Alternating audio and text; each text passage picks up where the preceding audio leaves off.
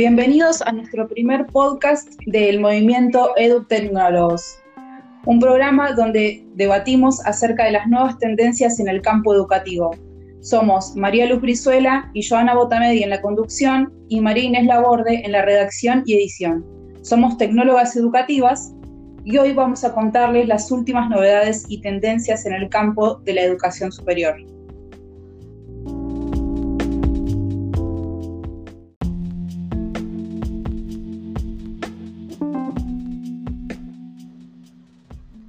Muy bien, como les anticipamos, en esta oportunidad queremos hablar acerca de un fenómeno que si bien no es nuevo, adopta características distintivas en la actualidad.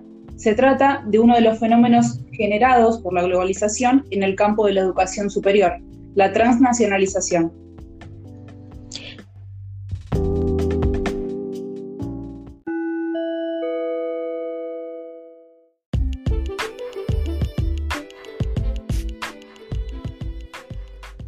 Bajo la órbita de la transnacionalización, podemos ubicar un tipo de universidad llamada Minerva.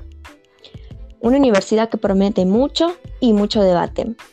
Como dijimos, esta universidad se llama Minerva, es privada y se la considera como una universidad global de élite, llamada la Universidad del Futuro. Los alumnos deben pagar por asistir a ella, les propone una modalidad de cursada que consiste en viajar a través de siete ciudades del mundo, incluida Buenos Aires. Los alumnos deberán vivir seis meses en distintas ciudades mientras estudian y viajan al mismo tiempo. Esto es una locura por los cambios en la vida de los estudiantes universitarios. Claro, también si pensás en estos cambios que se generan, los docentes, que son otros los actores que para Minerva cambian el rol, eh, también tienen que motivar eh, en el uso del pensamiento crítico, creativo, priorizando la comunicación, el trabajo en equipo y la interacción afectiva. Sí, el creador de Minerva, Ben Nelson, en los comienzos se preguntó, ¿cómo sería Harvard si la pudiéramos hacer hoy? Esto nos plantea una preguntas que nos hacemos desde el equipo. Desde la publicidad de Minerva se invoca Harvard. ¿Y esto es un sinónimo de calidad? Quienes asisten a Harvard, ¿son alumnos que simbolizan el éxito? Y otra pregunta, ¿cómo posicionan a las universidades las otras en relación a Minerva? Además, hay otra publicidad eh, que es más fuerte para los estudiantes.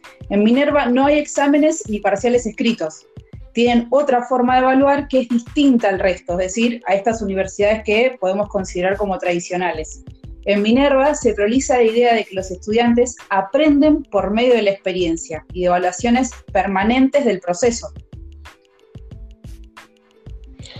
Esto significa que se unen dos cosas muy importantes. La pasión de viajar conjunto con el estudio. Justamente para esta generación de jóvenes que aman el poder viajar. ¿Será que están así que aman viajar? ¿O es algo que se va imponiendo a los jóvenes? El discurso imperativo que nos invita a ser ciudadanos globales. Bien, esto se va poniendo interesante.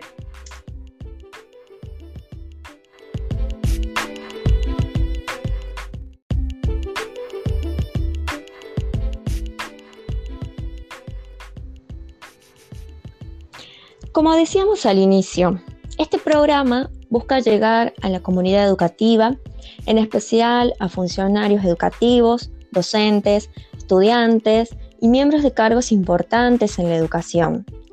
Ahora quisiéramos plantear la cuestión de la soberanía educativa en el nivel educativo superior. Claro, porque lo que nos resulta curioso del caso de Minerva es que como universidad transnacional, con una sede radicada en nuestro país y alumnos cursando y viviendo por seis meses en Buenos Aires, eh, como equipo de investigadoras, no logramos encontrar resoluciones o documentación que le den validez al título de Minerva, es decir, que les permitan ejercer en nuestro país. Sí, lo que, lo que comentas, Joan, es importante, porque esto nos hace reflexionar que la institución, Minerva, no ha sido evaluada ni acreditada sus carreras por la CONIAU. Recordemos al público que CONIAU que evalúa a las instituciones universitarias y acredita las respectivas carreras en Argentina. Sí, por eso, es dudosa la situación, porque la misma universidad publicita que hacen acuerdos con los ministros de educación de las sedes para que los alumnos hagan experiencias de pasantías en proyectos educativos y sociales. Esto se aplicaría para Argentina, pero en la práctica no podemos encontrar documentación que acredite por CONEAU su validez, ni tampoco el sistema de evaluación de pares CIED. También aclaramos luz al público que esta evaluación es exclusiva en el caso de las carreras que se dictan a distancia. Minerva tiene un poco de las dos formas de enseñanza, gran parte a distancia, educación virtual, y otro tanto en el campo, que serían eh, las sedes. Claro, esto es tremendo. Pienso en los alumnos que se inscribieron. ¿Cómo saben qué tan válido es su título? Y encima están pagando por este servicio. Dato no menor, siempre, para todos los países soberanos, es muy importante garantizar y preservar la educación pública y soberana Por eso para mí es como una alarma que el ministerio no lo sepa. Esta parte, Minerva, obviamente, no te la cuenta,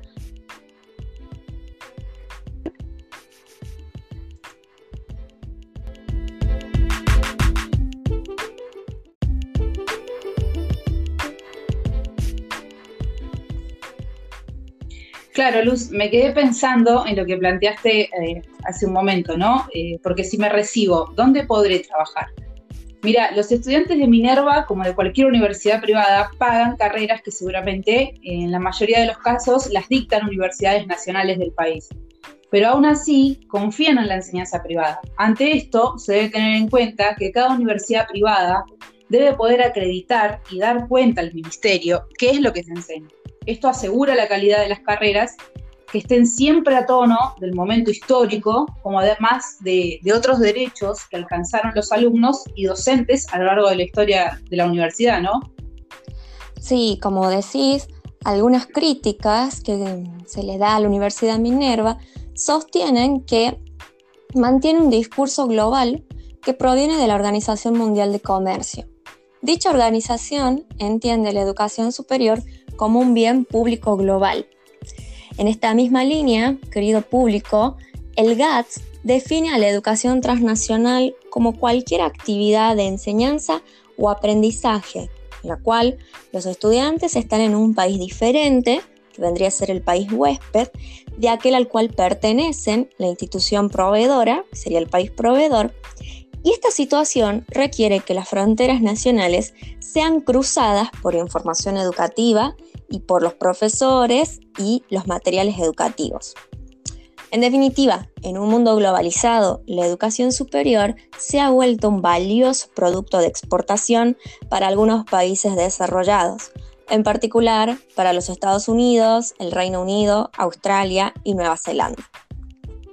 Claro, Minerva se vende bien, pero nosotros, como parte del movimiento de edutecnólogos, consideramos y apoyamos lo establecido en la Declaración Mundial sobre la Educación Superior, entendida como un bien público y el conocimiento generado en ella como un bien social al servicio de la humanidad.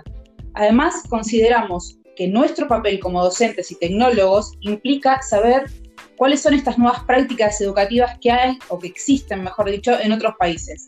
Bueno, creemos que eh, muchas de las cosas que Minerva vende, muchas universidades del país están haciendo eh, cosas similares en ese sentido, no vendiendo, ¿no? Pero ofrecen una oferta educativa que también Minerva contempla.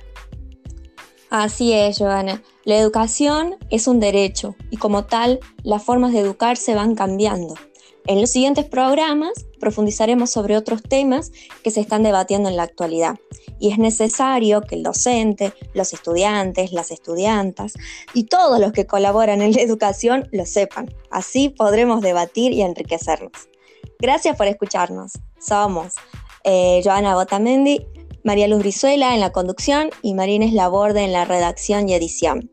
Y esto fue Educ Tecnólogos y estén atentos la semana que viene para una nueva entrega. Hasta la próxima.